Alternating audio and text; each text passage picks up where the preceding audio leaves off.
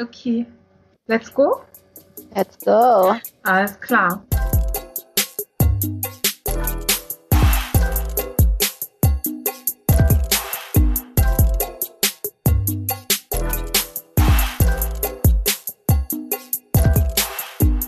Ja, Leute, was geht? Äh, herzlich willkommen zu einer neuen Folge von Parallel dazu. Heute haben wir das Thema Träume. Und wir haben gar nicht so viel darüber geredet, in welche Richtung genau das Thema gehen soll heute. Und ähm, es ist ja ein riesiges Thema. Ähm, wir haben sowohl Träume, wenn wir schlafen, das können positive sein und auch negative.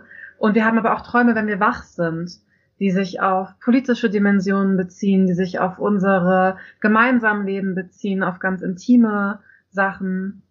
Und ähm, was ganz viele Träume, die wir vor allem im Wachzustand haben, aber auch die, die wir manchmal nachts haben, verbindet, ist die Sehnsucht, die in diesen Träumen steckt. Also die Sehnsucht nach etwas anderem. Ähm, wenn ich dann so an Träume denke, denke ich ganz viel an Utopien ganz schnell und ähm, habe da ganz viele Perspektiven aus einem Buch das ich äh, ganz gerne mag. Das heißt Unzeitgemäße Utopien von Maria Doma Castro Varela, falls äh, jemand da reinlesen will. Äh, da wird eben beschrieben, wie Träume und wie Utopien mh, in dieser Sehnsucht, die etwas formuliert, ein Leben, das anders ist als das Hier und Jetzt, auch äh, Verbundenheiten zwischen Menschen darstellen kann. Also in der Art und Weise, wie wir davon träumen, wie unser Leben aussehen könnte, anders als dem, wie es jetzt ist begegnen wir uns teilweise in diesen Wünschen, in diesen Sehnsüchten und können uns äh, mit diesen Sehnsüchten miteinander verbinden. Und ähm, auch Träume, in denen wir gar nicht bewusst darüber nachdenken, jetzt zu sagen, okay, was, wie wollen wir leben in dieser Gesellschaft oder wie wollen unsere Eltern leben in dieser Gesellschaft oder unsere Freundinnen oder ähm, wie wollen wir nicht leben und wie merken wir, was gerade nicht geht. Also selbst wenn wir das nicht äh, bewusst formulieren, ähm, tragen so Vorstellungen davon, wie eine Welt anders sein kann als das, wie wir es kennen, auch immer Perspektiven mit sich, die äh, das, was wir kennen und das, wie wir meinen, was möglich ist, das auch erweitern können. Also wenn wir wagen zu träumen, was anders ist und wie es anders sein kann, dann, ähm, dann gehen wir auch so einen Schritt raus aus dem, dass wir gelernt haben, dass nur das, was gegeben ist, das Einzige ist, wie es sein kann. Also ich bin zum Beispiel sehr oft mit so Sätzen konfrontiert wie, ja, Rassismus gibt es eben, das gab es schon immer, es kann gar nicht anders sein. Oder Kapitalismus gibt es eben, das gab es immer, es kann gar nicht anders sein. Und äh, träumen tue ich aber von etwas ganz, ganz anderem. Und äh, diese Träume erlauben mir dann manchmal, äh, reinzugucken in eine Welt, die anders ist als die jetzt. Und gleichzeitig ähm, sind sowohl die Träume, die wir haben von etwas Schönerem als jetzt, die so von Sehnsucht durchzogen sind, als auch die Albträume, die wir haben, äh, immer auch eine Kritik an den Verhältnissen, wie sie sind. Weil sie entweder eine Negativfolie von dem sind, was sich verändern müsste, damit es zu dem kommt, wovon wir träumen, oder sie aufzeigen, was sozusagen die schrecklichen Anteile sind in der Gesellschaft, in der wir leben, die uns dann nachts heimsuchen oder in unseren Tagträumen heimsuchen dadurch, dass es auch immer eine Kritik darstellt, zeigt es auch immer einen Weg auf, was getan werden müsste, damit das aufhört. Was getan werden müsste, damit wir nicht mehr von rassistischen Morden träumen. Oder was getan werden müsste, damit wir in einer Welt leben können, in der wir uns viel menschlicher begegnen können und von der wir träumen. Ja, und ähm, das finde ich ist ein sehr kraftvoller Moment an Träumen, egal ob sie im Wachzustand sind, ob sie im Schlaf sind, ob es Albträume sind oder schöne Träume, eben diese politische Ebene, die da immer mitspielt und ähm, diese Verbundenheit und die Art und Weise, wie wir uns dann darin aufeinander beziehen können, mit der Kritik, mit den Sehnsüchten, die wir haben. Ja, deswegen würde mich auf jeden Fall total interessieren, von euch so zu erfahren, was sind eure Träume? Also sowohl die Träume von einer Gesellschaft jenseits von dem, wie wir jetzt leben, aber auch ähm, die Träume, die euch heimsuchen, darüber, wie wir wissen, wie diese Gesellschaft funktioniert. Und ich frage mich, ob wir vielleicht auch in diesem Gespräch darüber reden können, wie wir Verbundenheit äh, finden können unseren Sehnsüchten und Ängsten, die sich in unseren Träumen zeigen. Und ähm, aber auch, wie uns unsere Träume zum Handeln gebracht haben. ich bin jetzt gerade voll ins Träumen gekommen, als du gesprochen hast, weil ich direkt so voll, also alleine deine Worte haben mich schon sowieso auf so eine Reise geschickt und ich finde, das ist das Schöne an Träumen oder zumindest dann, wenn sie nicht Horrorträume sind, weil dann würde ich gerne die Reise schnellstmöglich beenden. Ähm, und irgendwie ist das, finde ich, das, was du so gerade beschrieben hast vom Träumen, ähm, voll der Teil davon im Alltag ja so sich häufig, oder so geht es mir jedenfalls, sich häufig eingeschränkt zu fühlen und das Gefühl zu haben, okay, ich habe halt so meine Routinen, ich habe halt so die Zwänge, in denen ich mich bewege und die machen halt bestimmte Sachen möglich und andere eben nicht. Und dass das Träumen mir selber eine Chance gibt, nachzuspüren, ähm, was, was, wo, was ich vielleicht auch begehre oder so. Und gerade hatte ich so Assoziationen und habe mich gefragt, was sind eigentlich so besonders schöne Träume gewesen? Und besonders schöne Träume sind welche von Verbundenheit, wo ich liebe Menschen treffe, egal wo sie leben also wo ich mit meiner Familie gleichzeitig sein kann, auch wenn sie nicht in Deutschland lebt, ähm, wo ich mit Freundinnen hier gleichzeitig sein kann, egal ob sie in dieser Stadt leben oder nicht. Was ich im Träumen erlebe, ist ein Gefühl von Leichtigkeit in meinem Körper. Also natürlich gibt es auch Albträume, aber sozusagen in den schöneren Träumen ähm, habe ich so Momente von Leichtigkeit und ich merke, dass etwas abfällt von mir, was ich anscheinend im Alltag mit mir rumschleppe. Und das ist natürlich zum einen einfach rassistische Gewalt, die wir alltäglich spüren, aber auch andere ähm, Gewaltformen wie Sexismus, wie ähm, äh, Homofeindlichkeit und ähnliche Sachen sozusagen, die mich im Alltag ähm, beengen irgendwie. Und ähm, was ich auch gerne mag, ist, dass sich das Gefühl von Raum und Zeit so auflöst in, in, in Träumen und ich nicht das Gefühl habe, okay, also bis Rassismus weg ist, müssen halt noch weitere Jahrhunderte vergehen, sondern ich kann einfach den Raum wechseln und schon bin ich in einer ganz anderen Welt. Und plötzlich bin ich umgeben von grünen Bäumen, die mir irgendwie total viel Luft schenken und mir Kraft geben. Und im nächsten Moment bin ich in der trubeligen Stadt und kann alles machen, worauf ich Bock habe und Leute sind mit mir da und ich habe irgendwie daran gedacht, was sind so wiederkehrende Sachen, in denen ich mich so richtig wohlfühle, wenn ich träume.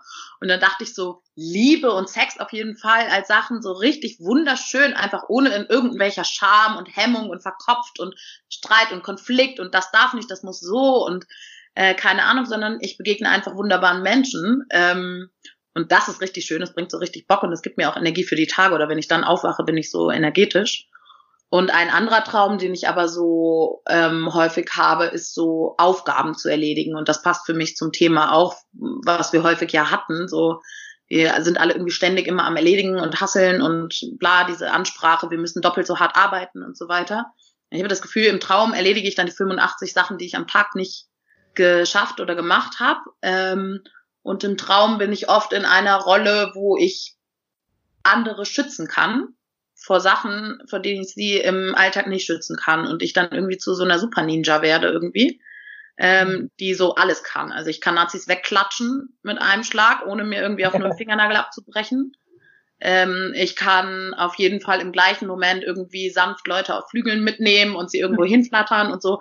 Es ist richtig geil, einfach das zu machen. Und ich glaube, das beschreibt das, was du gesagt hast, so die Sehnsucht, Sehnsucht danach, das im Alltag zu machen. Und für mich geht es dann daran auf, dass ich natürlich total unrealistische Szenarien entwickle. Also leider bin ich nicht so trainiert, dass ich einfach alle Nazis wegklatschen kann, aber im Traum geht das dann und das ist irgendwie was total Befreiendes und ermöglicht mir, glaube ich, im Alltag auch weiter durchzuatmen. Meinst du in Real Life in deinen echten Träumen so von Nazis klatschen oder ist das jetzt der, der Wachtraum? Sowohl als auch auf jeden Fall. Ja, auf jeden Ehrlich gesagt habe ich manchmal so Situationen an Bushaltestellen, wo ich so Fantasies habe, dass ich jetzt so richtig krass kamikazenmäßig da mich so Ja, das auf jeden Fall. Ja, und dann da stehe. Natürlich gibt es keine Kameras, es gibt keine Repression hinterher und so weiter. Mir passiert nichts, sonst passiert irgendwas, außer den Faschos, die äh, mit gebeulten Nasen und danach natürlich als total geläuterte Menschen, weil das ist ja eine Vision, nicht die Leute kaputt zu machen, sondern sie zu bekehren sie dann natürlich die mega Sweeties sind, die für die gleichen Visionen kämpfen wie ich, nachdem ich ihnen die Abreibung verpasst habe. Aber ich meinte jetzt auch im Traum und im Traum schmücke ich das natürlich eher so aus. So im Alltag ist es dann halt eher so eine Bedrohungssituation, also eine, in der ich eigentlich vielleicht Angst habe und in der ähm, in der eigentlich meine Angst so sehr präsent ist, mich nicht verteidigen zu können in der Situation, ähm, ich dann so überreagiere oder so sozusagen oder ja, vielleicht nicht überreagiere, aber sozusagen so reagiere als Schutzfunktion und dann doch in die Bahn steige und nichts ist passiert, zum Glück oder so. Ja. Ich habe gerade darüber nachgedacht, was eigentlich die Verbindungs Verbindungen sind so zwischen Nachtsträumen und das ist ein schöner Traum und so politischen Träumen oder ja Lebensentwurfsträume oder so. Und mir ist aufgefallen, dass das, glaube ich, was damit zu tun hat, dass ähm, wir dann außerhalb von Grenzen denken, die uns gesetzt werden.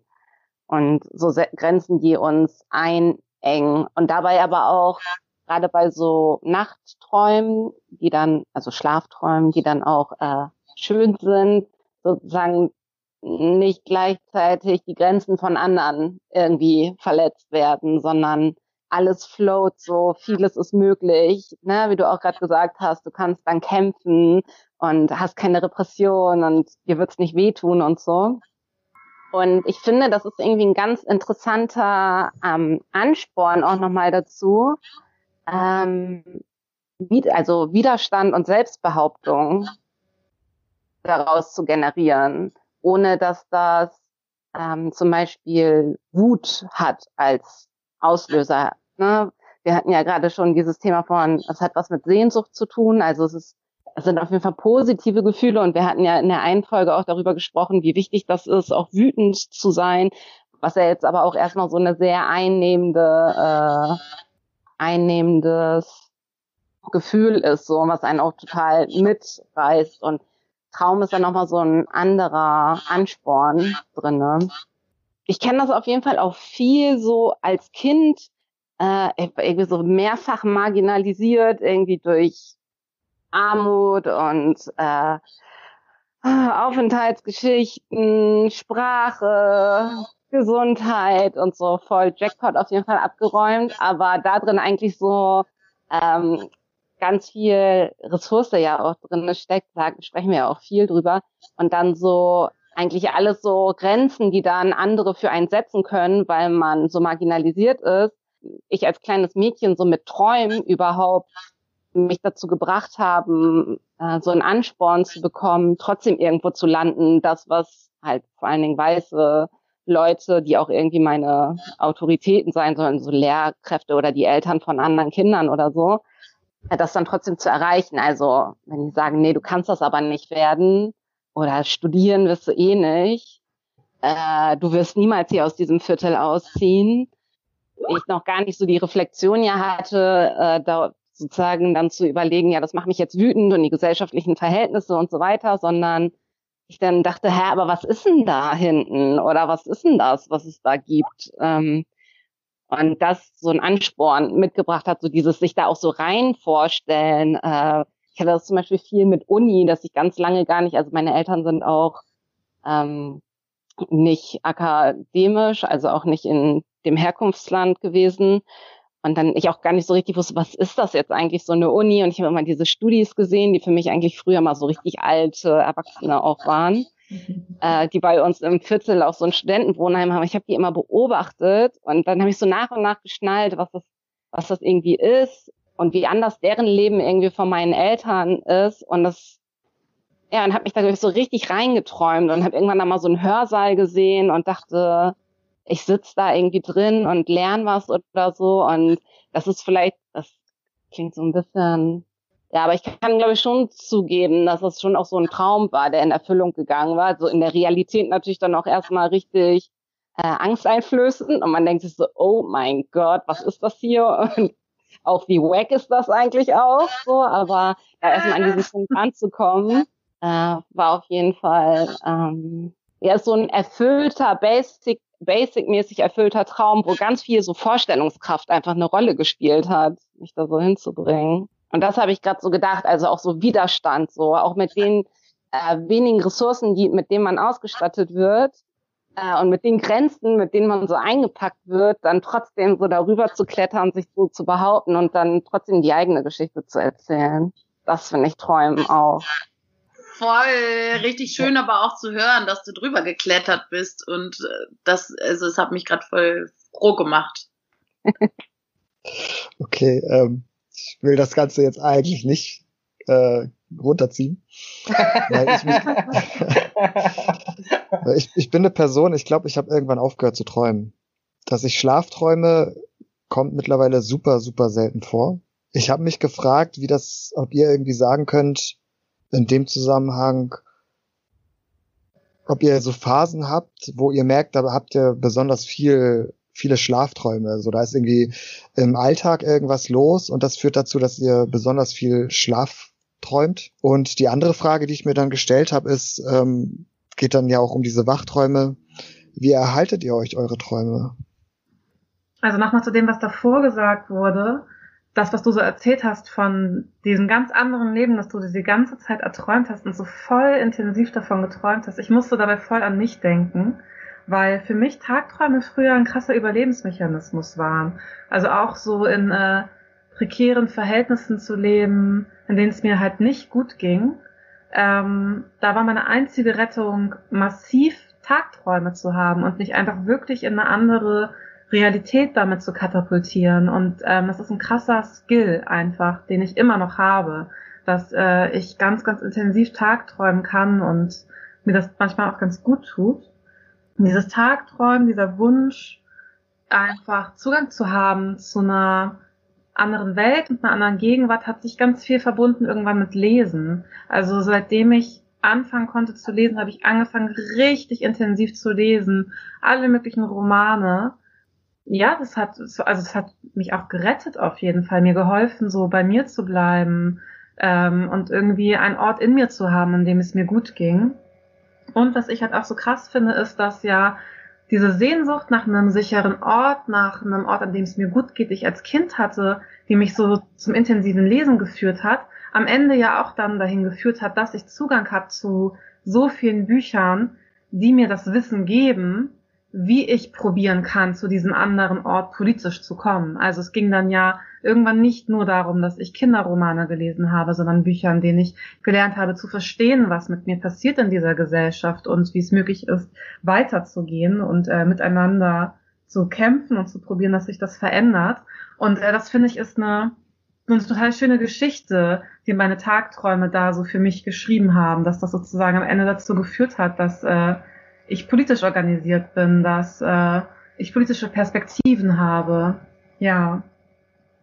Ähm, und zu den, was du gerade gesagt hast mit den intensiven Träumen, das habe ich in Phasen zum Beispiel, wo ich viel an rechte Gewalt denke und auch so daran, inwiefern rechte Gewalt mein Leben oder das Leben von Menschen die ich kenne, beeinflusst. Da habe ich teilweise sehr intensive Träume auch von rechter Gewalt. Das ist richtig krass. Und gleichzeitig habe ich das aber auch ähm, zum Beispiel nach Hanau oder so, dass äh, meine Träume dann ganz, ganz intensiv und ganz, ganz harmonisch sind. Als würde mein Unterbewusstes wissen, dass ich so ein Safe Space brauche. Dann träume ich wirklich von auf der Wiese liegen und Essen essen oder so.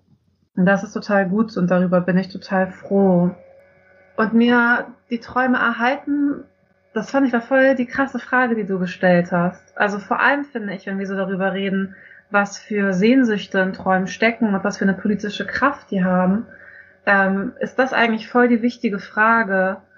Ich weiß gar nicht so genau, wie ich sie mir erhalte.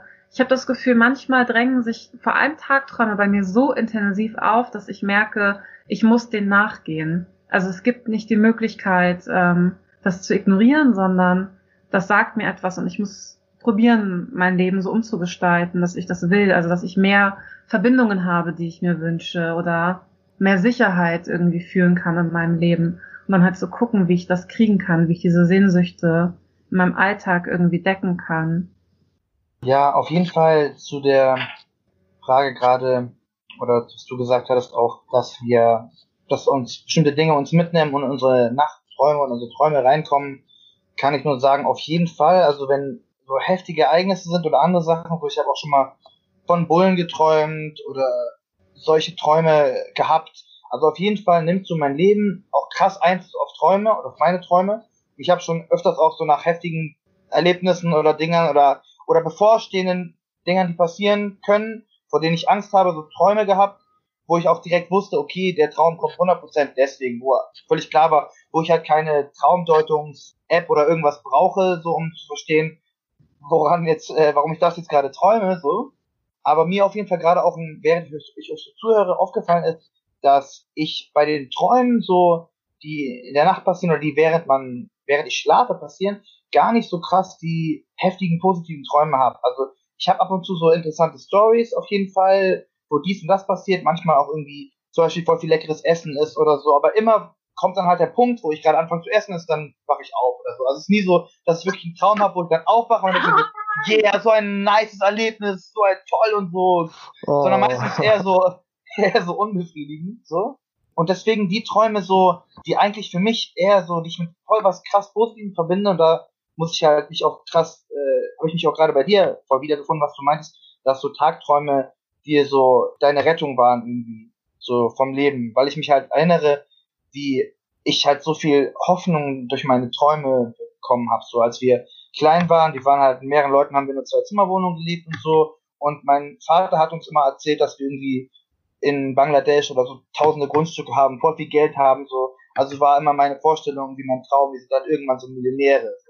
Weißt du, und daran habe ich auch voll geglaubt. Und zwar voll so, mein, mein Traum war dann, ich werde irgendwann so ein heftiger König, irgendwie mit voll vielen Millionen, ich weiß auch nicht. Das war so ein Tag, so ein Traum, der, glaube ich, so auf den, weißt du, weil es ist gerade so, wie es ist, aber es ist cool, weil da kommt noch so viel heftig Nices so.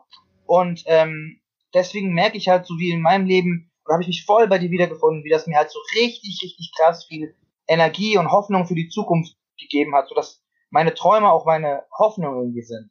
So, und die, die Inhalte meiner Träume, die haben sich jetzt natürlich verändert. So, damals war es, ich will heute kein Millionär mehr werden zum Beispiel, ne? Und so, aber ähm, jetzt habe ich halt andere Träume, die, die mir so viel Energie geben, wenn ich halt so, meine Träume sind, glaube ich, kollektiver geworden irgendwie. Ich, ich wünsche mir mehr so, was für uns alle, für die Welt, für alle Menschen, für alle unterdrückten Menschen und auch für die Natur und so weiter. Ich wünsche mir so viel und ich merke aber halt so, wie, wie mir das, das in allen Situationen richtig Power gibt, weil ich oft, mhm. wie du auch schon gesagt hast, oft kriegt man halt so gehört, äh, ja, das System wird immer so bleiben, es war immer so, ne, das wird mir, wurde mir schon so oft gesagt und ich muss sagen, oft würde ich für so einen naiven Träumer halt so ein Träume auch gehalten und mir wird das auch zurückgemeldet. Aber ich habe gemerkt, ich bin immer, bis heute, bis jetzt, bin ich sehr, also ich bin heftig, so zu 90% immer davon überzeugt, dass meine Träume in Erfüllung gehen, egal wie utopisch sie sind. Also ich glaube immer ganz, ganz, ganz krass daran, dass wir irgendwann das erreichen, was wir wollen, wofür wir kämpfen. Eine schöne Welt, in der alle ein schönes Leben haben. So. Und daran glaube ich vollkommen, so zu 100, 100 Prozent. Merke so, es gibt echt selten Momente, an denen ich, manchmal die Zeit so, die Zeit, manchmal denke ich, okay, es dauert doch noch länger. Aber das wieder ankommt, das weiß ich zu 100 Prozent. Und ich habe auch von ähm, Felvin Saar ein Buch gelesen, nicht ganz durch, weil es sehr schwer geschrieben ist für mich, weil es aus dem Französischen übersetzt wurde, glaube ich, von Felvin Saar, das heißt Afrotopia. Und er schreibt auch darin, dass so alle Utopien, dass alle, alle Zustände ja erstmal eine Utopie sein müssen, erstmal ein Traum sein müssen. Ne? Dass alles, was irgendwann kommen muss, muss hier erstmal im Kopf anfangen oder so. Und deswegen äh, sollten Utopien auch nicht immer so, äh, so als nicht erreichbar so äh, angesehen werden, weil alles war ja mal irgendwann eine Utopie. Eigentlich. Oder alles war ja mal irgendwann ein Traum von irgendwem. So, und äh, ja, dieser, dieser Spruch hat mir auch auf jeden Fall Power gegeben. Jo. Du hast mich so richtig mitgerissen gerade. Es ist irgendwie so voll schön. Ich bin gerade ganz, ganz doll bei euch allen, aber jetzt gerade auch bei dem, was du gesagt hast. Ja, und ich war davor ja. irgendwie gerade so voll in den Gedanken von dem, was ihr vorher erzählt habt und auch so diesen was waren eigentlich meine Kindheitsträume oder wie habe ich in meiner Kindheit geträumt und ich habe jetzt, ich hätte das gar nicht von mir aus so sagen können, dass ich viele Tagträume hatte und habe es erst so dadurch entdeckt, dass du das jetzt gerade nochmal mhm. auch so beschrieben hast und dann gemerkt, dass bei mir das auch Lesen auf jeden Fall war, dann irgendwie mich so krass rausballern aus der Realität irgendwie und aber auch ähm, Geschichten schreiben. Und irgendwie so habe ich als Kind dann so Kurzgeschichten, meistens habe ich die dann irgendwie nie fertig geschrieben oder so, aber ich habe immer erstmal angefangen, irgendwelche Sachen aufzuschreiben, wie es dann sonst ist. Und in meinen Geschichten war ich auf jeden Fall mal der Superstar und konnte alles Mögliche machen, was ich will, so.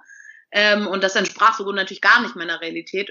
Und gleichzeitig hat es mich dann auch voll in so eine Traurigkeit zurückgebracht, weil ich mich auch daran erinnern kann, dass die Träume auch ziemlich viel von dem, was wir als Kinder vielleicht auch schon an Gewalt erfahren mussten ähm, und an nicht akzeptiert sein, an irgendwie anders gemacht werden und so, ähm, auch in meinen Träumen damit gelöst habe, einem, einem weißen Ideal entsprechen zu wollen. Also in meinen Träumen war ich einfach super oft weiß. Ich war irgendeine weiße Prinzessin ähm, und nicht schwarz und nicht mit Proud Afro am Start und so, wie ich mich jetzt träumen würde, wie jetzt meine Heldinnen äh, diejenigen sind, von denen ich träume zu sein, sozusagen. Und das ist natürlich auch mega traurig, wenn ich an die ganzen Kids da draußen denke, die vielleicht diese Träume immer noch haben.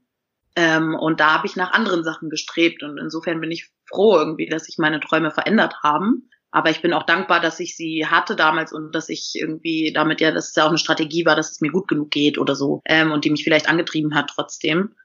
Ähm, und die HeldInnen, die sind irgendwie auch immer noch da in meinen Träumen. Also plötzlich kann ich halt mit krassen Leuten sein. Also ich habe dann irgendwie mal Malcolm X an meiner Seite oder Audrey Lorde oder neulich habe ich mit mich mit Sam da Eltern unterhalten, einfach weil ich ähm, geredet und nachgedacht habe. Das war irgendwie mega krass. So, dann sind Leute plötzlich da und kannst mit Dialog gehen. Das ist das, was sonst ähm, da ist, irgendwie plötzlich wieder was sonst nicht da ist, irgendwie plötzlich wieder so möglich und greifbar wird. Also sich mit jemandem, der schon vor, vor meiner Zeit gestorben ist, plötzlich unterhalten zu können, mir auch Kraft und irgendwie bringt mich in Dialog mit mir selber eigentlich, ja. Natürlich, weil es alles irgendwie mein Unterbewusstsein. Ähm, aber trotzdem nehme ich die Inspirationen von anderen Menschen ähm, auf. Und ich musste irgendwie mega lachen, als du das eben meintest mit dem ey, Häuser in Bangladesch, weil ohne Witz, ich hatte das Gleiche. Ich habe auf jeden Fall auch mal von den krassen Häusern, die wir im Senegal am Start haben. Und da sind wir die mega rich people, Alter. Und im Französischen heißen die Häuser einfach Villa Numero, bla bla bla. Und überall steht Villa dran. Und ich habe immer die ganze Zeit gelabert, wir hätten die dicke Villa. So, ich habe es ja gar nicht geahnt. Als ich es gehabt habe, habe ich nicht aufgehört, das zu erzählen. Ähm, weil ich dachte, irgendwann kommt die Villa. Weil ich habe auch so schräge Sachen geträumt wie, ich ähm, kennt ihr Full House, diese komische Serie? Normal, da gab's normal. ein rosa Cabrio und ich habe so gelabert, ich habe dann irgendwann dieses Cabrio, ich habe bis heute keine Fahrerlaubnis, aber auf jeden Fall war klar, ich fahre mit diesem rosa Cabrio durch die Welt. Wenn ich das nicht selber schaffe, dann reiche ich mir, heirate ich mir irgendeinen reichen Dude, habe ich meiner Mutter erzählt. So, jetzt habe ich weder eine Dude an meiner Seite noch Geil. würde ich irgendeinen reichen Dude heiraten. Aber auf jeden Fall war es vorstellbar, dass ich da irgendwann ankomme und das hat mir auf jeden Fall Schwung gegeben irgendwie. Normal. Ich bin voll dankbar, dass du Felvin Saar erwähnt hast, weil ich, weil eine meiner ersten Gedanken zum Träumen war, dass das etwas ist, was mich mit meinem Schwarzsein verbindet, dass es natürlich Afrofuturismus als jetzt etwas, das Ja. sozusagen auch als ein feststehender Begriff sozusagen existiert da draußen, genau um das zu beschreiben, dass sozusagen das äh, eigentlich ja unbeschreibbare, unvorstellbare Leid, die krassen Zwänge, in denen schwarze Menschen historisch waren, im Zuge von Sklaverei, im Zuge von kolonialer Ausbeutung und zum Teil auch noch sind, je nachdem, wo sie leben sozusagen oder wo wir leben. Und das ist einerseits in verschiedenen afrikanischen Kulturen gar nicht so klare Konzepte von jetzt nur Gegenwart und dann kommt die Zukunft, sondern im viel fließenderen Gegenwart, Zukunft und Vergangenheit sind immer verbunden und sind immer präsent in einem Moment ähm, gibt. Und das heißt, das Träumen ist irgendwie auch eine Form der Gegenwart oder des sowohl der Zukunft als auch der Vergangenheit und sich in Verbindung bringen mit Ahnen, mit ähm, mit Menschen, die inspirierend waren, die Kraft, äh, Kraft geben, die in dir sind und vielleicht antreiben. Also vielleicht bin ich dann gar nicht ich mit mir im Dialog, sondern ich glaube, ich bin es mit mir im Dialog und eigentlich sind es die anderen, die mich besuchen. Und äh, gleichzeitig auch so dieses, wie ihr gesagt habt, so, ne, dieses, es ist nicht vorstellbar und es ist für mich nicht vorstellbar, dass ich solche Schmerzen erleide, wie Menschen das auf einer Plantage getan haben, dass ich überlebe, dass ich weiß, ich muss meine Kinder abgeben in gewaltvolle Verhältnisse und trotzdem haben das Menschen überlebt. Trotzdem sind wir alle da, weil das Menschen überlebt haben. Das gibt mir total viel Kraft und das ist auch was, was mich in so Situationen, wo ich total down bin und das Gefühl habe, Alter, Deutschland ist einfach nur noch völlig forever abgekackt und ich kann hier nicht existieren und träume mich eigentlich auf den Mond. In dem Moment mache ich mir klar, dass es auch irgendwann kein Frauenwahlrecht gab, dass es auch irgendwann ähm, Menschen in Sklaverei gab, die sozusagen legitimiert waren. Natürlich gibt es jetzt auch noch Sklave, ähm, Sklavenverhältnisse sozusagen, aber die, wo das Staatsprogramm war ganz offiziell und niemanden hat's geschert so und das ist einfach extrem inspirierend und kraftgebend und ähm, ein guter Grund für uns alle weiterzukämpfen auf jeden Fall. Ähm, ja, genau, keine Ahnung. Ich fand äh, cool, dass du vorhin zwei Fragen aufgeworfen hast, weil es das für mich einfacher macht, irgendwie hier so einzusteigen, weil ich für mich auf jeden Fall auch ähm, jetzt vor allem, wo ihr alle von euren Träumen so erzählt oder vor allem von den Träumen aus eurer Kindheit und so merke, dass ich gar nicht äh, solche Kindheitsträume oder Visionen aus der Kindheit glaube, also oder ich erinnere mich auf jeden Fall nicht so doll dran. Ich hatte aber auch immer meinen Bruder als das krasse, den, den super Fantasierer ähm, neben mir, der halt äh, so eine heftige Fantasie hatte auf so einem ganz anderen Level und immer in freaky Welten und ich dann mit ihm da rein bin, aber dass ich damals schon gecheckt habe, okay, meine Fantasie funktioniert, glaube ich, ganz anders. Und ich muss auch dazu sagen, dass ich halt in, in ziemlich guten ökonomischen Verhältnissen groß geworden bin. Und deshalb, ihr habt ja jetzt, viele von euch haben halt auch den Traum vor allem aus den Verhältnissen, ökonomischen Verhältnissen rauszukommen, beschrieben. Und ich glaube, das musste ich einfach gar nicht träumen als Kind, weil ich ziemlich gut, was das angeht, groß geworden bin. Aber also genau ein, ein Traum, der auf jeden Fall aber schon auch aus meiner Kindheit kommt, fällt mir jetzt gerade so spontan ein, ist ein Traum, den meine Eltern hatten und auch immer noch haben.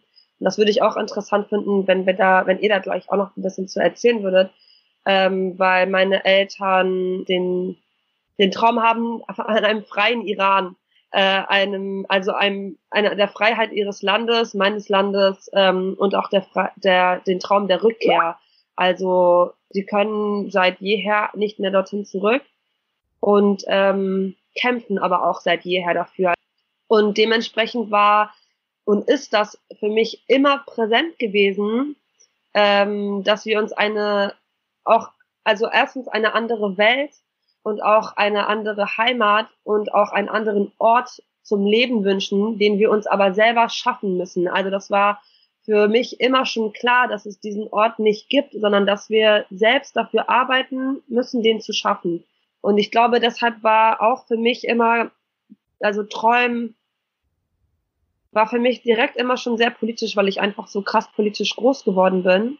Oder politische Visionen als ganz normalen Teil von irgendwie Leben oder Vision haben. Und da kann ich voll an das eine anknüpfen, dass mir, dass ich auf jeden Fall durch Lesen gelernt habe, meine Visionen zu formulieren oder Inspiration davon, dafür zu bekommen. Auch schon ziemlich früh. Also und klar, man ist auch irgendwie als Kind schon in irgendwelche Trau Kinder- und Jugendtraumwelten, keine Ahnung, vielleicht habe ich mal davon geträumt, auf so einem Reiterhof zu leben oder so, I don't know.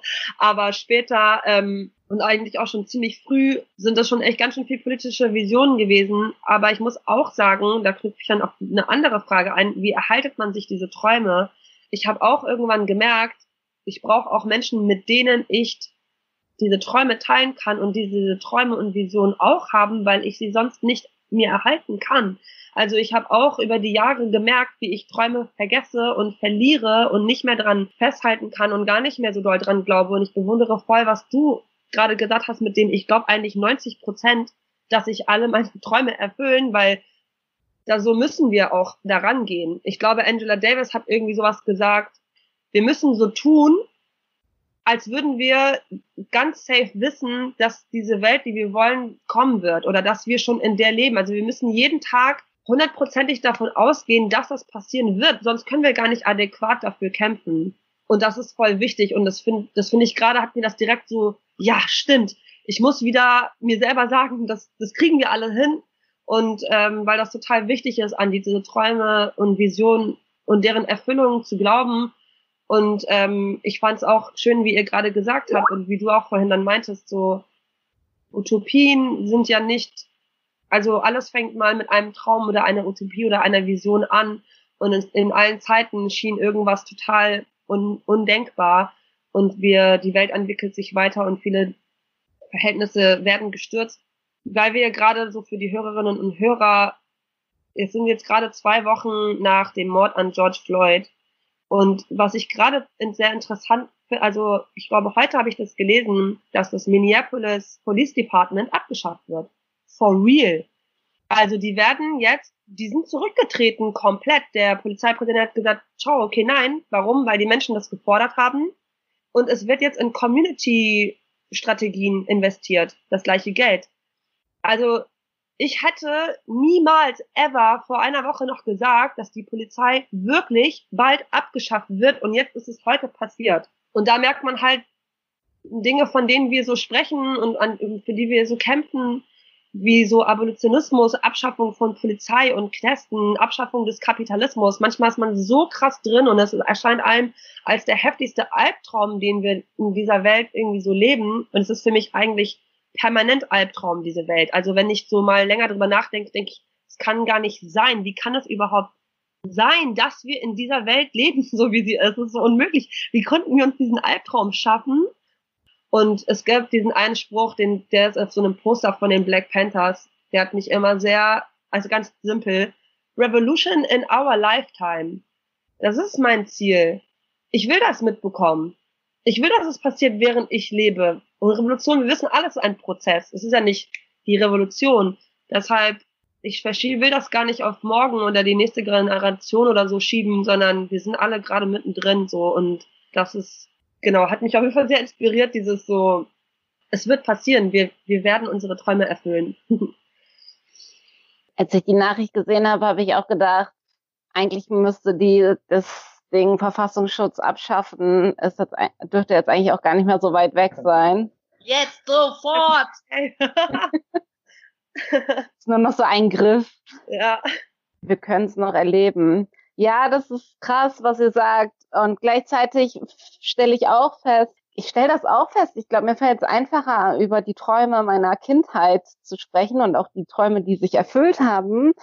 Und das sind aber, das habt ihr jetzt teilweise auch beschrieben, aber eigentlich so Träume gewesen für so Basic Human Rights. Also die selber dann auch zu bekommen, sei es zum Beispiel auch äh, ökonomisch gut eingebettet zu sein, ein gutes Leben zu führen oder was auch Begehren angeht von sich selbst oder von anderen so und als Kind dann da drin ja auch so ein bisschen so sehr Normsachen da drin auch zu orientieren. Und ich finde das aber auch voll krass und kann vor dem Hintergrund noch so viel besser nachvollziehen, eher eine Bitternis dann auch als Erwachsene zu entwickeln oder keine Kraft mehr, Träume zu verfolgen und Träume auch so anzufixieren und Kraft zu haben, sich überhaupt Träume auch vorzunehmen.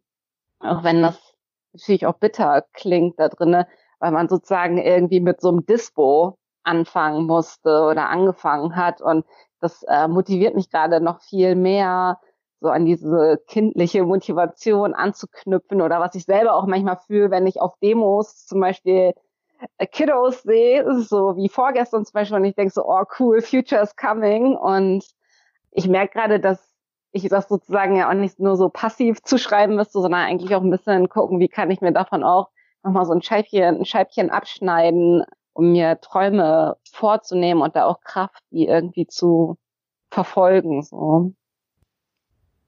Ja, ich, ich frage mich gerade, weil du ja diese Bitternis, ähm, keine Träume zu haben oder Träume zu verloren haben, da musste ich gerade nachdenken, so, weil ich habe auch wirklich gerade das Gefühl, so nicht nur, ich, wenn ich schlafe, dass ich nicht träume, sondern ich habe so auch keine Träume, die ich so explizit formulieren könnte. Aber ich frage mich halt auch gerade, ob das nicht vielleicht auch irgendwie so ein Mechanismus für mich ist, äh, gefasst zu sein mit Sachen, dass sie irgendwie nicht passieren oder nicht in Erfüllung gehen. Das ist dann für mich eher so bedeutet, so mehr den Alltag so nehmen, wie er ist und damit einen Umgang zu haben, statt irgendwie Träume zu haben und enttäuscht zu sein am Ende.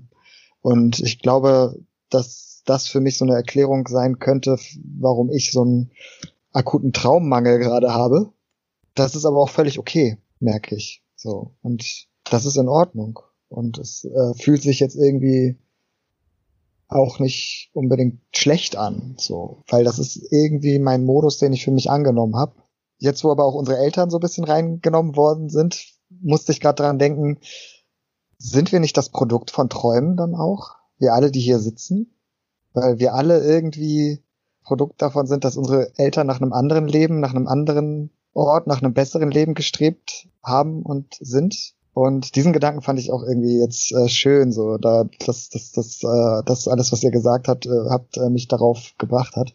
Und gleichzeitig frage ich mich dann aber auch, wenn wenn gerade erzählt wurde, dieser Traum zum Beispiel ähm, in einem befreiten Iran zu leben, so und da frage ich mich so und das ist glaube ich bei mir noch mal eine andere Situation, weil meine Eltern ja beide verstorben sind, wie damit umgehen, wenn man ja, so von den unerfüllten Träumen der Eltern weiß. So, was macht das mit uns und was bedeutet das dann für uns? Und das ist so eine Frage, mit der ich mich eigentlich auch sehr auseinandersetze und beschäftige.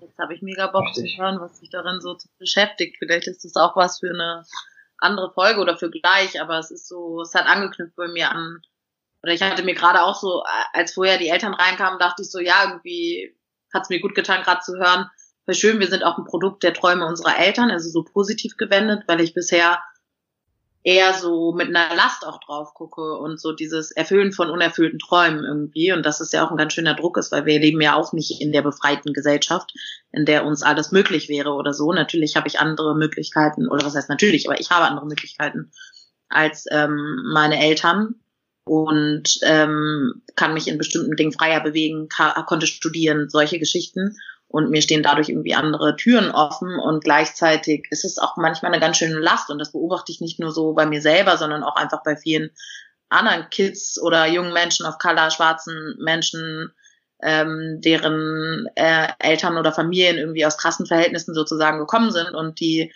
vor allem dann, wenn sie vielleicht auch einen Verlust von so schon erreichten Träumen durch Migration zum Beispiel hatten, ähm, dass dann so der Druck irgendwie ist, dann aber zu schaffen und die Träume zu realisieren auch ganz schön krass sein kann. Und ich habe, glaube ich, das Glück, dass es sich bei mir so die Waage hält. Also ich spüre den Druck schon auch und es gab schon viel so eine Ansprache von, damit was aus dir wird und damit du die sein kannst, die du willst und so. Und gleichzeitig haben meine Eltern irgendwie geschafft, mir ganz schön Platz zu lassen. Und da frage ich mich auch, welche Träume sie eigentlich dazu bewegt haben, in mich so Vertrauen zu haben, dass ich meine Träume so erfüllen werde, dass es auch für sie schön ist. So.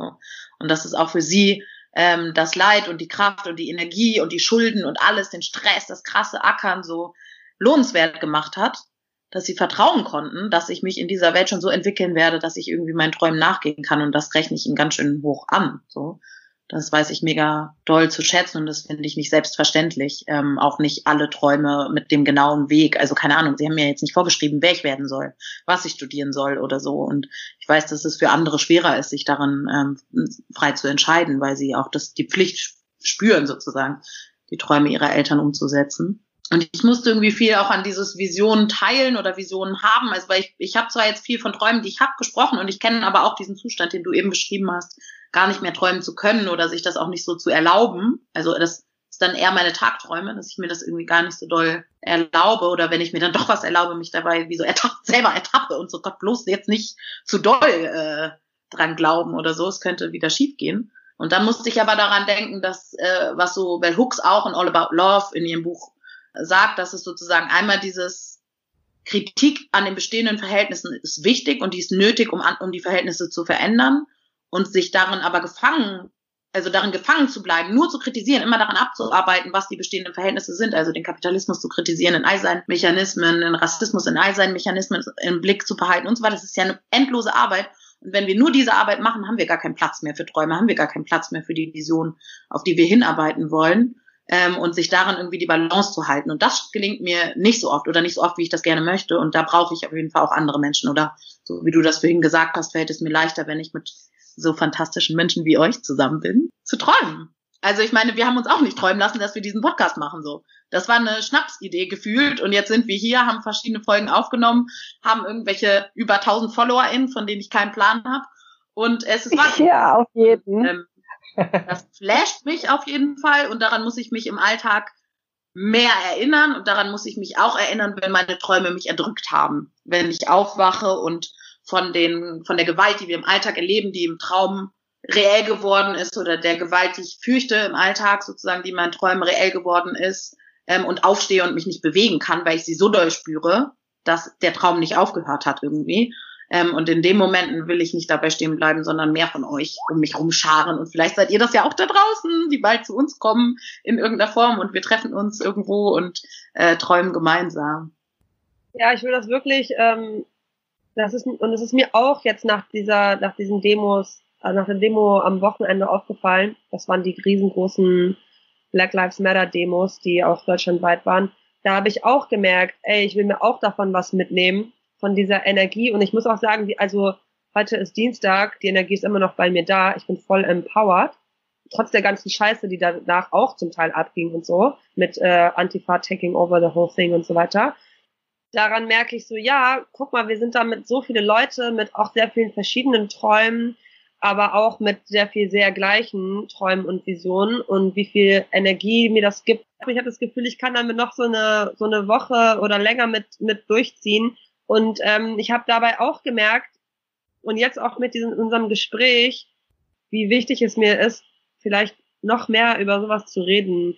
Also viel, wie wichtig, also uns war das ja, glaube ich, auch so als Crew, was heißt glaube ich, es war uns auch als Crew ein Anliegen, eigentlich voll viel so positiv für uns zu sprechen und Träume und die Inhalte dieser Träume, jetzt reden wir auch zum Teil ziemlich abstrakt, sind ja voll ein Teil davon ähm, und wir müssen das, diese Gespräche führen, um diese Vision ausarbeiten zu können und zu gucken, wie kommen wir da halt hin. Ne? Und ich freue mich drauf, auf jeden Fall mit ähm, euch und noch ganz vielen anderen Leuten viel mehr über so etwas zu sprechen, weil ich halt einfach jetzt schon in diesem Gespräch merke, wie viel Kraft mir das jetzt auch gibt und äh, wie wichtig das ist, an den Träumen dran zu bleiben und sie immer neu zu formulieren und sie immer irgendwie vorne auf dem Herzen draufzutragen, weil äh, sonst ist das ziemlich schwierig und ich kenne das auch von mir in Phasen, in denen ich total uninspiriert bin und extrem pessimistisch dieser Welt gegenüber und allem, was passieren kann und wird.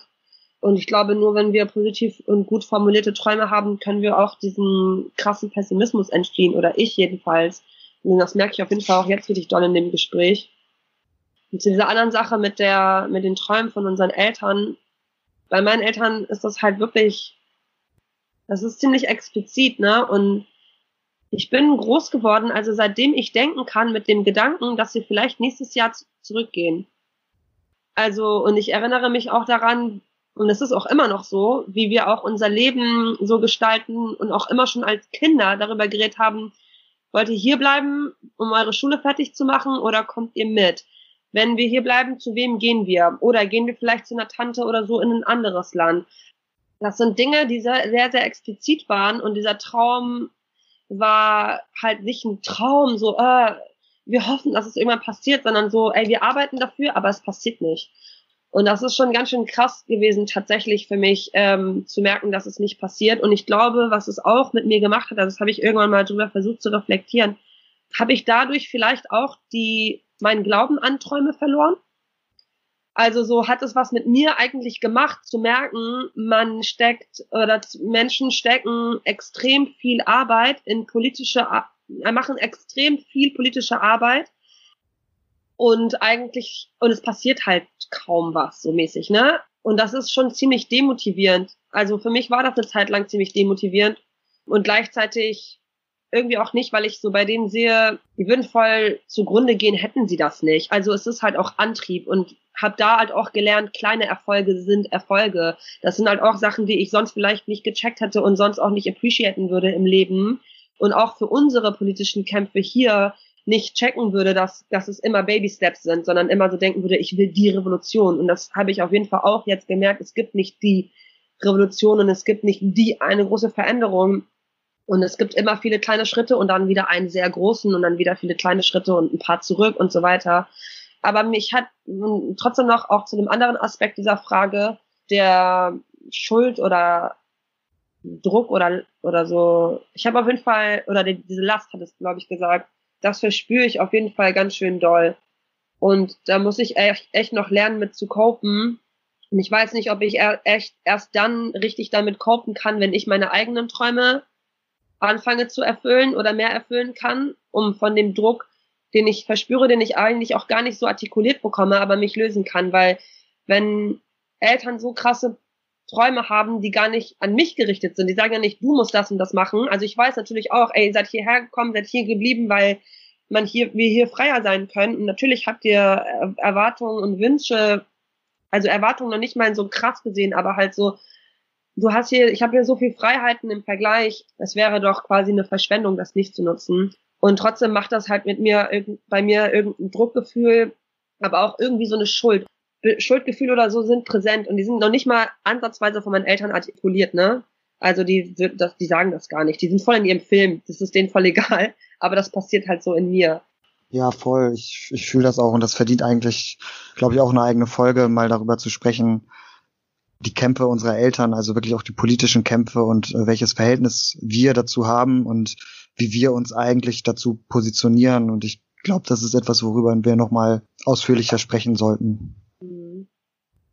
Darf ich ganz kurz dazwischen quatschen?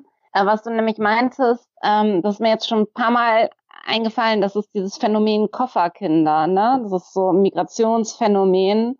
Gibt es auch Dokus drüber, ich glaube auf YouTube. Also ich kenne das eher als mit Bezug auf GastarbeiterInnen, Migration aus der Türkei, aber sowas wie äh, ständig auf gepackten Koffern zu sitzen, eher immer die schlechtere Waschmaschine zu kaufen, weil man hat noch anderes vor, man hat noch andere Pläne oder andersrum, auch als Kindergeneration dann, ja, nächstes Jahr kommst du zu deinen Eltern äh, nach Deutschland oder also das ist immer so im, immer auf einem gepackten Koffer zu sitzen, sozusagen.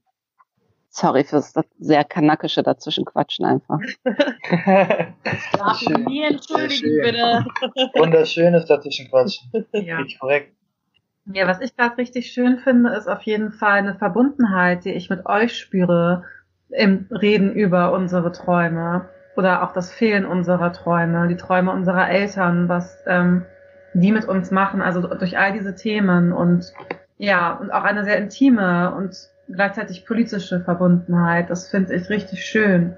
Mm, Ich fand das auch voll krass, als das Thema gefallen ist, Träume der Eltern und auch Träume der Großeltern. Und wenn ich so daran denke, so die Träume meiner Familie, also auch so transgenerational da, also ich komme aus zwei sehr, sehr politischen Familien, die auch über Generationen hinweg äh, politisch gekämpft haben, ganz viel und fühle mich da auch irgendwie, habe manchmal das Gefühl, das ist äh, ja etwas, was auch irgendwie weitergegeben wurde an mich, auch, auch wenn es nicht explizit formuliert wurde im Rahmen von so politischen Gesprächen, die ich jetzt wenig mit meinen Eltern geführt habe. Aber ich glaube schon, dass so, so eine Tradition an so politischem Kampf, die es in meinen Familien gab, ähm, auch schon was mit mir macht und gemacht hat in meiner Biografie. Und ja, ich hab, musste auch voll daran denken, dass meine Eltern ja auch irgendwie den Traum hatten, an einem Ort zu leben, in dem sie nicht so akut äh, bedroht sind, ermordet zu werden. Mm, Und dass das in der letzten Konsequenz dazu geführt hat, dass die in Deutschland leben.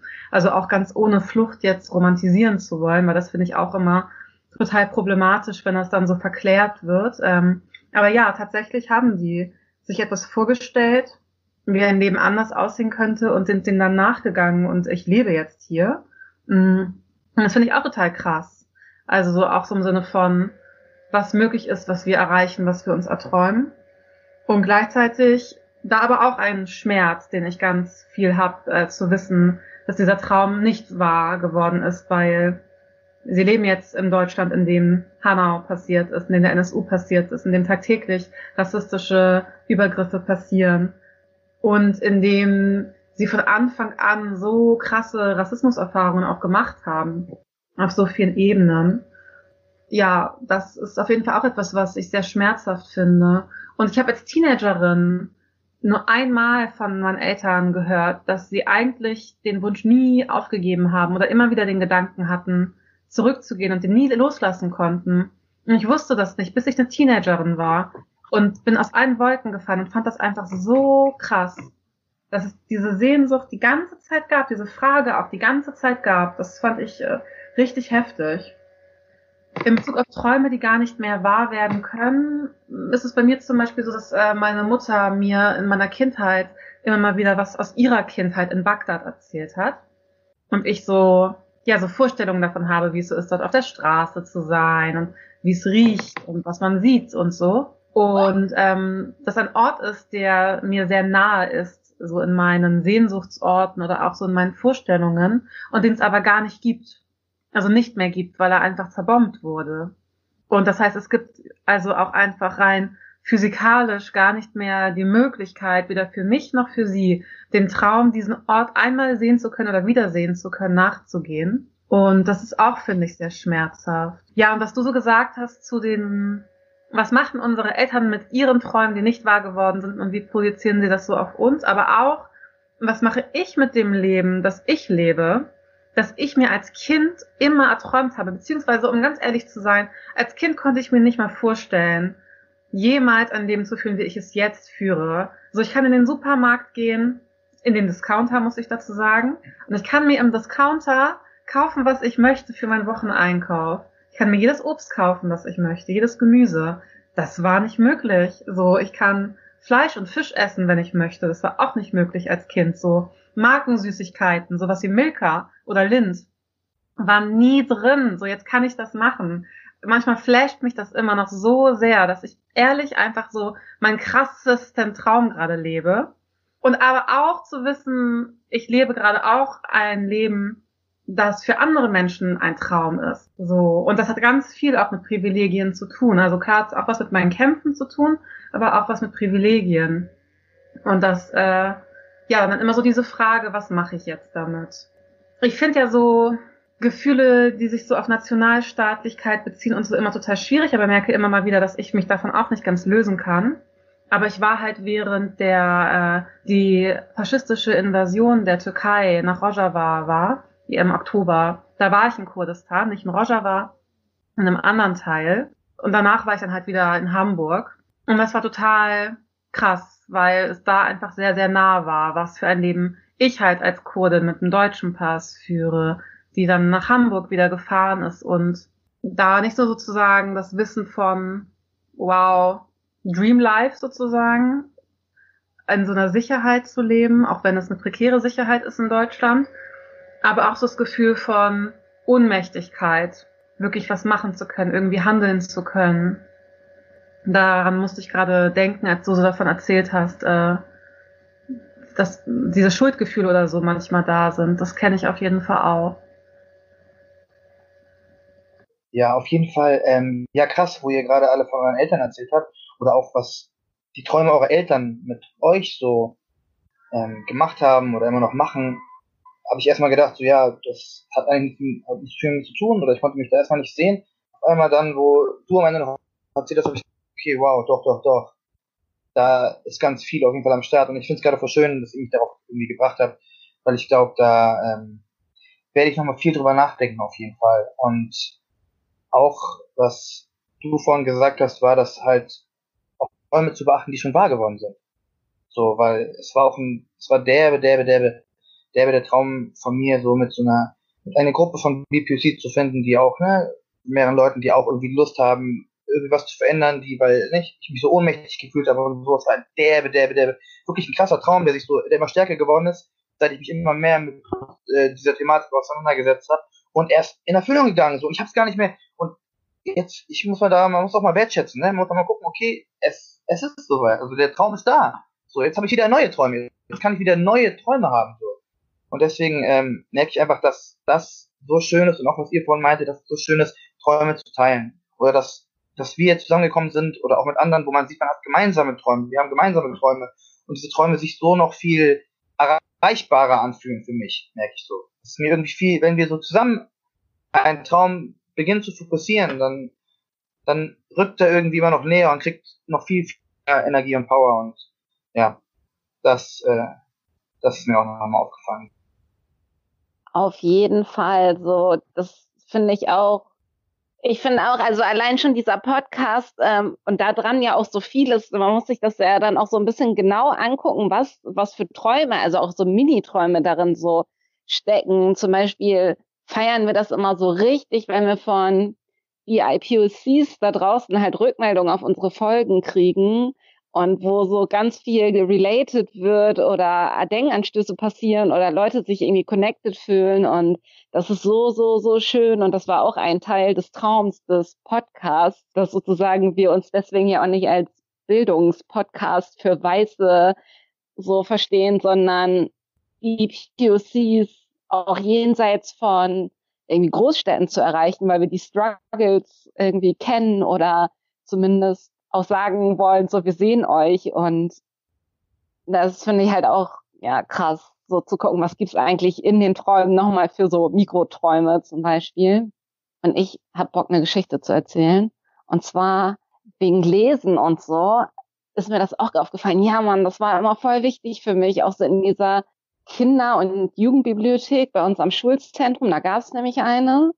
Und ich hatte halt nicht so richtig, wie das halt so ist. Ich musste mich da dann irgendwie so durch dieses urdeutsche System irgendwie da auch durchkämpfen von so, und das war, es klingt jetzt echt, als wäre ich super alt, bin ich bisschen auch mittlerweile eigentlich. Aber es gab dann früher so Karten in diesen Büchern, wo dann so abgestrichen wurde, wer das so hatte und immer so Register und so richtig mechanisch so Robs irgendwie nochmal so reinlochen und Deutsche lieben das ja auch, ne, irgendwas so abzustellen. Das war doch neulich noch, oder nicht? oh Gott, das, das ist so gut. Nach alle. Und ich hatte da so viel Trouble, weil ich das nicht hingekriegt habe, diese Bücher dann wirklich on point und dass die das auch so meinen, 14. Juli ist der 14. Juli so. Mann, dann war das halt der 15. oder ich dachte, es ist der August so und deswegen hatte ich halt voll oft meine Karte voll ähm, und konnte mir nichts mehr ausleihen oder hatte da voll Trouble und ihr könnt euch das ja auch vorstellen, was für äh, weiße rollende Augen mich da ständig an dieser Theke angeguckt haben, so dass ich da auch immer so ein bisschen Anxiety entwickelt habe, meine Bücher auszuleihen oder zurückzugeben. Und ich hatte dann irgendwann noch so eine zweite Bibliothekskarte, weil ich dann wusste, ach, irgendwie, meine, hatte die auch schon mal drüber gesprochen, ne? So mein Nachname ist jetzt auch nicht so richtig safe, heiße ich jetzt eigentlich so oder heiße ich so und werde ich so geschrieben und habe mir halt so verschiedene Ausweise gemacht, damit ich, obwohl ich gesperrt wurde, mir noch weitere Bücher ausleihen kann.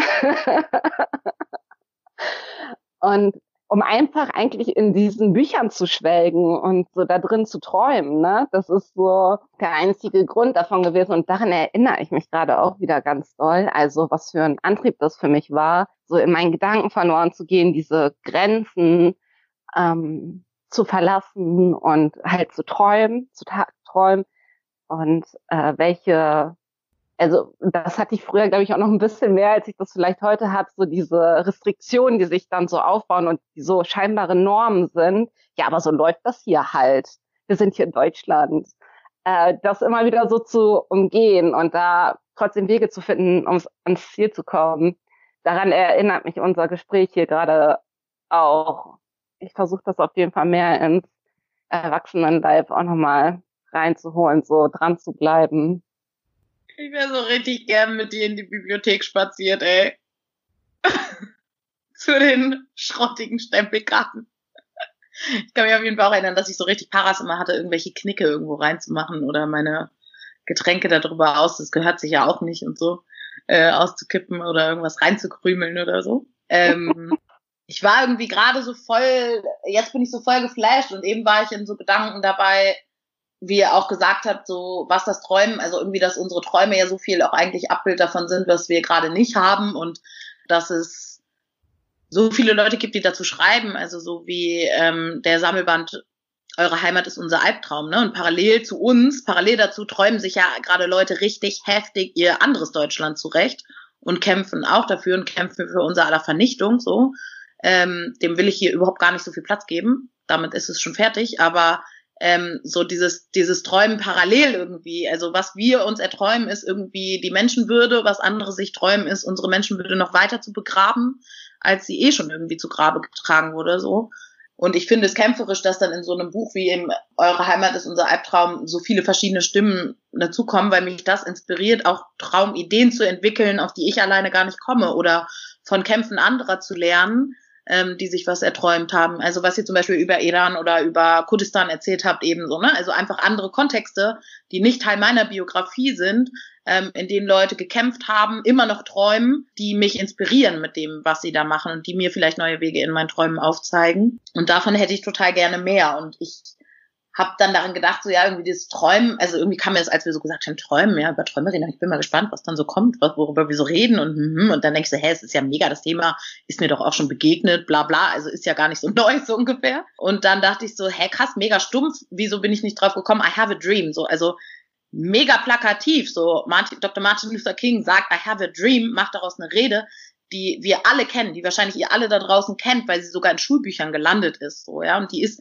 in einem Zustand der absoluten Unfreiheit, ähm, in der er gelebt hat, entstanden und der krassesten Gewalt in den USA gegenüber schwarzen Menschen und auch anderen ähm, Leuten of Color, so sich vorzustellen, wie viel Gewicht die noch hat, wie viel Gewicht aber auch Worte eines einzelnen Menschen haben können, dass sie Generationen inspirieren. Also jede Person von uns denkt wahrscheinlich, na ja, nur weil ich vielleicht mal einmal irgendwas sage, so who cares so mäßig.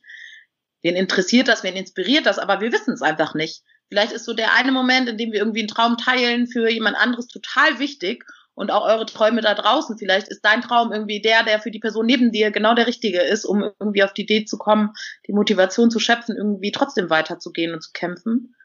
Und ich glaube, irgendwie mit Blick auf meine Eltern dachte ich, habe ich so über, habe ich irgendwie so eine Connection in meinem Kopf gemacht zwischen schwarzen Männern und wer Dr. Martin Luther King war und was er sagen konnte und warum er das sagen konnte. Also er konnte diese Rede halten und die kennen alle. Malcolm X Reden kennen natürlich nicht alle, weil sie anders radikal waren und ähm, weil er natürlich eine ganz andere Auseinandersetzung zu Gewalt hatte, also Gewalt anwenden als Mittel, um die Träume zu erreichen. Und dann habe ich mich gefragt, ob mein Vater eigentlich auch aufgehört hat, seine Träume zu leben, damit meine Platz haben, ähm, damit ich überhaupt, also damit sozusagen sein Traum in Erfüllung gehen kann, dass ich ein anderes Leben haben kann als er. Ähm, weil hätte er hätte er für seine Träume so gekämpft, wie das vielleicht Malcolm X gemacht hat, dann würde er vielleicht gar nicht mehr leben. So, dann wäre er vielleicht einfach ein weiterer schwarzer Mann, der dem das Leben genommen wird. So und ähm, das da drin hänge ich gerade irgendwie so voll darüber nachzudenken, sozusagen, was bedeutet es auch, sich Träumen erlauben zu können und die Träume zu teilen und auszusprechen und für wen ist es eine Gefahr, die eigenen Träume auszusprechen. Also auch in welchem Kontext können Leute offen davon träumen, dass sie lieben, wen sie lieben, dass sie ähm, träumen, in dem Geschlecht äh, zu leben, dass sie spüren, dass sie haben und dass ihnen aber von außen nicht zugeschrieben wird. So, also wie gefährlich kann es auch sein, mit den Träumen eigentlich nach außen zu gehen? Und ich bin gerade richtig dankbar dafür, dass ich schon ganz schön viele Träume aussprechen kann irgendwie und auch mit Menschen teilen kann und dafür kämpfen kann. Ja, das sind auf jeden Fall auch nochmal, also ich weiß nicht, ich finde es spannend, das sind voll heftige und traurige und auch schmerzhafte ähm, Aspekte, die du gerade aufgemacht hast oder die auch andere schon aufgemacht haben und die mit Träumen verbunden sind. Ne? Und auf der anderen Seite haben wir hier total positive, super herzerwärmende, super schöne und verbündende ähm, Gefühle, die mit dem Träumen einhergehen. Also ich finde es auch die ganze Zeit total faszinierend, wie wir alle so, oh ja, lass mal über Träumen reden. Ich weiß auch nicht, wo, was passiert und jetzt dass das so passiert, ist auf jeden Fall ähm, voll schön. Ähm, was ich auf jeden Fall wichtig finde, ähm, in unserem, in unserer Welt, in diesem System und in auch diesem kapitalistischen und auch neoliberalen System, in dem wir leben, wenn wir vom Träumen sprechen oder wenn wir träumen wollen, vielleicht auch ein bisschen an die HörerInnen da draußen, wenn ihr überlegt, was habe ich eigentlich für Träume, finde ich selber sehr wichtig, dass wir bei unseren Träumen nicht nur für uns selbst alleine träumen. Wir brauchen natürlich auch unsere individuellen Träume, unsere persönlichen Visionen so fürs Leben und wer bin ich, was habe ich für Fähigkeiten, was habe ich für Wünsche, wie will ich mich ausleben und ausdrücken auf dieser Welt.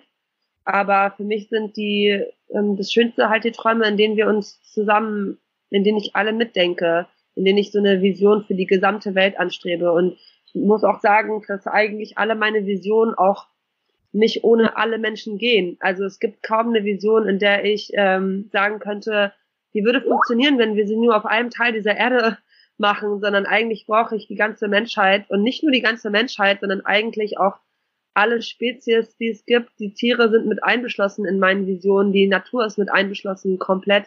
Also dieser ganze Planet irgendwie und auch unsere Ancestors und auch alle Geister und anderen Wesen, die hier leben. Also so wirklich, ich habe eigentlich nur sehr holistische, ganzheitliche Visionen.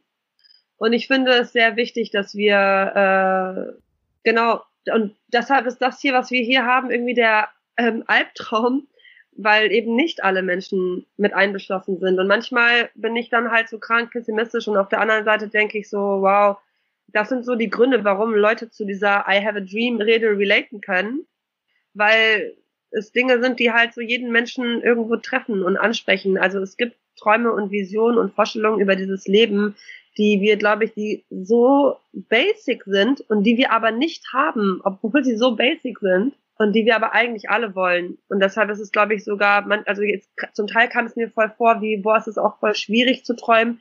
Und jetzt kommt es mir manchmal, denke ich auch, es ist aber eigentlich auch sehr, sehr einfach. Also es gibt manche der Visionen sind wirklich sehr sehr, sehr einfach oder sehr, sehr ja, leicht zu greifen. Wir müssen uns halt nur darüber austauschen, was verstehen wir unter Freiheit, was verstehen wir unter Gleichheit, was wurde uns gerade beigebracht, was Freiheit ist und was ist sie was können wir eigentlich unter ihr verstehen. Ne? Also dieses, was sie auch schon gesagt hatte, wir sind halt in, innerhalb eines Systems und ähm, wie müssen wir eigentlich auch aus diesen Grenzen herausgehen, um für uns selber äh, Dinge, Visionen und ein Leben neu zu definieren. Genau, und was mir eine Sache nur so noch so einfällt, noch so als Randbemerkung, so halt, I have a dream. Also so, schön das auch alles ist, auch was du gesagt hast. Und es ist voll wichtig, dass Menschen relaten können. Und ich finde es wirklich sehr schön, dass es so ist, dass eine Rede eines schwarzen Bürgerrechtsbewegungsleaders in deutschen Schul Schulbüchern steht und sicherlich auch in tausend anderen, also so worldwide und das so äh, eine Vision irgendwie um die Welt geht und gleichzeitig finde ich es halt ziemlich ähm, problematisch auch und äh, dass eben nichts anderes gelesen wird oder dass nur das von Martin Luther King gelesen wird. Ich habe da so ein lustiges Zitat von so einem Comedian, ähm, Harry Kondabolu heißt der, der sagt, When did Martin Luther King turn from a revolutionary civil rights leader, the FBI feared, into a teddy bear that says, I have a dream? So, da müssen wir halt auch aufpassen, weil ich glaube, das ist insgesamt, was ähm, Vision und Träume angeht, sehr wichtig, wie dieses System und äh, ich, nenne es jetzt ganz provokativ konterrevolutionäre Kräfte, aber wie es gehijackt wird, ja, also so unsere Aussagen, unsere Träume, unsere Vision und sehr viele sehr, sehr revolutionäre Visionen werden gewhitewashed und ge, alles Mögliche washed, total durch durch äh, Nest ähm, wässrig gemacht und aus und zum Teil halt so fragmentiert, so dass es auch für andere Sachen dann keine Ahnung, ich weiß, kann kann nicht gut ausdrücken, aber dass es halt ähm, nicht mehr dem richtigen Inhalt dessen, was wir eigentlich wollen, entspricht, sondern halt so total zerrissen wird. Und das sind auch Dinge, bei denen man vorsichtig sein oder wir vorsichtig sein müssen ähm, und auch bei uns selber. Also wenn wir Visionen oder Träume annehmen von anderen Leuten quasi, wenn wir lesen, wenn wir uns bilden, wie wie können wir das eigentlich als Gesamt, lesen wir das eigentlich als Gesamtding, was die Person sagen wollte und dann auch, wo ist es vielleicht aber auch gleichzeitig wichtig, ähm, verschiedene Sachen zusammenzuknüpfen? Also wo kann man das tun? Wo kann ich sagen, ey, die und die Ideologie finde ich im Gesamten nicht so cool, aber die Aspekte voll gut sozusagen. Also wo können wir uns unsere Träume irgendwie zusammenschustern? Ja, wow. Also ganz ehrlich, hier steckt so viel drin in, in, in, in allem, was hier gesagt wurde. Ich glaube, äh, es lohnt sich auf jeden Fall, das sich nochmal mehrmals anzuhören und nochmal aufzuschreiben, was alles irgendwie Themen sind, auf die wir nochmal näher eingehen wollen. Ich glaube, wir haben gerade so uns selbst super viele neue Themen geschaffen. Und auch an die HörerInnen da draußen, so, wenn irgendwas ihr hier gehört habt, wo ihr denkt, so, das verdient irgendwie nochmal eine eigene Betrachtung, schreibt uns und sagt uns das gerne, so. Komm jetzt, glaube ich, gerade schon wieder an einem anderen Punkt so ein bisschen raus, weil ich irgendwie selber gefühlt auf einer Reise hier gerade bin mit euch. Ähm, weil ich irgendwie so hierher kam und mir dachte so, okay, Träume. Was, was sind Träume? Habe ich Träume? Und jetzt irgendwie so auf so einer Reise bin, auf der Suche nach meinen verlorenen Träumen. Ähm, und ich habe mich halt gerade so ein bisschen gefragt, was sind Träume? Was sind meine Träume und äh, wie komme ich zu meinen Träumen eigentlich so, ne? Und habe hier super viele Notizen irgendwie mehr gemacht und so und habe am Ende einfach so ganz simpel, ich halte jetzt so ein Stück Papier hoch, mir so ein Dreieck gezeichnet, wo einfach draufsteht Träume, Erinnerungen, Sehnsucht. So, und dass das letztendlich irgendwie alles ineinander zusammenspielt. Also letztendlich glaube ich, dass viele unserer Träume auch einfach aus unseren Erinnerungen kommen. Und viele unserer Erinnerungen erscheinen uns heute auch irgendwie als Träume. Ich glaube auch einfach vieles, vieles, was wir erinnern, ja auch irgendwie mit unseren Sehnsüchten zusammenhängt. Und sich das alles zusammen am Ende auch wieder in unseren Träumen irgendwie findet.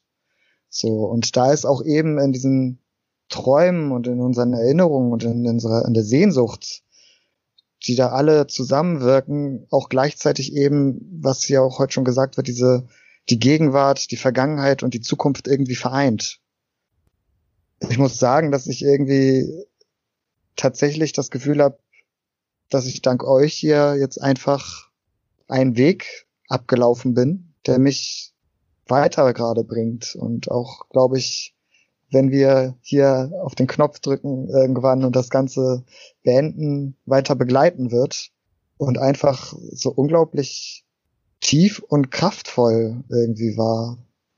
Mich doch vieles irgendwie zum, zum Nachdenken anregt von dem, was hier heute gesagt wurde. Same. Und mir auf jeden Fall auch.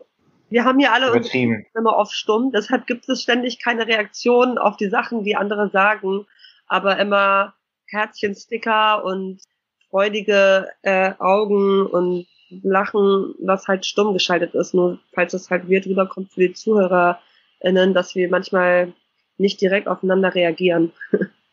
Ich bin gerade so mega berührt von dem, was du gesprochen hast und auch irgendwie, wie du gesprochen hast, hat es in mir total was, ich kann, ah, jetzt gerade ringe ich schon wieder so mit so Worten und könnte jetzt weinen und lachen zugleich irgendwie. Ähm, und ich musste, habe vorhin daran gedacht, dass mir so ein, ein Moment eingefallen ist, als ihr darüber gesprochen habt, dass es, ne, oder halt eine von uns darüber gesprochen hat, dass für viele Menschen ja unsere Leben schon total der Traum sind, sozusagen noch immer. Ähm, und dass ich so krass bei mir manchmal feststelle, dass die unerfüllten Träume der anderen mich krass in Berührung bringen mit meinem eigenen Schmerz sozusagen und dass ich manchmal über über die unerfüllten Träume anderer spüre, was ich vielleicht eigentlich noch Schmerzen für Schmerzen von vergangenen Träumen, die ich verabschieden musste, von Träumen, die ich vielleicht erfüllt habe, von Träumen, die ich nie entwickeln werde oder so, ähm, in mir spüre oder die ich noch nicht mal wage zu träumen. Und ich hatte so eine Situation, die mir gleichzeitig gemerkt hat, okay, was ich, welche Träume ich schon umsetzen konnte und was ich verwirklichen konnte für mich. Und das ist, dass ich unglaublich gerne lerne. So, ich, ich kann nicht sein, ohne ständig einen Ort zu haben, an dem ich lerne.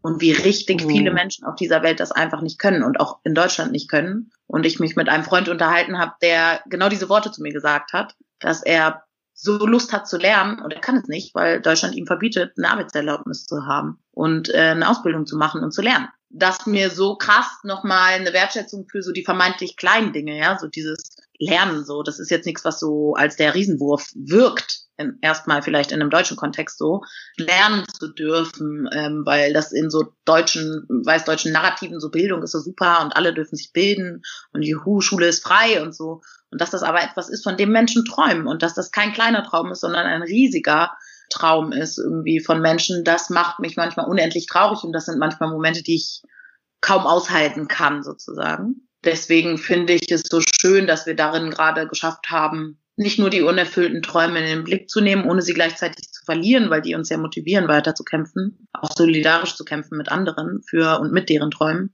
Und mich würde deswegen auch total von euch da draußen interessieren. Vielleicht habt ihr auch dazu Lust, uns zu posten, was so eure Träume sind oder für welche Träume ihr gerade so kämpft. Vielleicht habt ihr Bock, das mit uns zu teilen. Ja, ähm, was du gerade meintest, so das krass ist für dich, wenn du auch hörst, so dass das, wie du gerade lebst, dass du lernen kannst und so weiter, der Traum von anderen Geschwistern ist, die gar nicht diese Möglichkeiten haben, die deren so unser Leben halt schon deren krasser Traum und so und wo Dinge, die für uns ganz klein sind, selbstverständlich, was weiß ich, vielleicht auch schon einen Wasserhahn anmachen und Wasser kommt raus oder ne, einfach mal entspannt irgendwo im Eigenraum lesen zu können, so dass das eigentlich für viele Menschen gar keine kleinen Dinge sind, sondern riesige Dinge, die heftig, heftig, heftig erträumen. So. Und ich habe da einfach gemerkt, dass das wunderschön ist, was ich mit euch auch teile, ne, und auch mit vielen da draußen, so, dass dieser Traum, dass diese Menschen, unsere Geschwister, ihre Träume erreichen, auch unser Traum ist. So, dass er auch zu unserem Traum wird, dass es ein gemeinsamer Traum ist. Ich merke einfach, wie ich, wie ich einfach übertrieben, übertrieben glücklich bin, so, dass auch ihr diesen Traum für das schöne Leben für, für alle Menschen auf dieser Erde und für alle Tiere auf dieser Erde, dass ihr den auch habt, das gibt mir unheimlich viel Kraft auf jeden Fall. Und wir haben heute auch gehört, dass alle, die marginalisiert werden, Grenzen gesetzt werden an ihrer Menschenwürde. Wir träumen davon, diese Basic Human Rights zu erreichen und wir dürfen auch alle nicht vergessen, so nicht dann aufzuhören zu träumen, sondern immer weiter zu träumen und sich neue Visionen zu setzen und sich in Gemeinsamkeit zu denken und darin auch zu üben. So, ja, vergesst das nicht. Wir haben uns heute auch dran erinnert. Ja, nice, dass ihr heute auch bei dieser Reise wieder dabei wart. Eine neue Folge parallel dazu und schaltet auch bald wieder ein. Bis dann. Tschüss. ciao, ciao.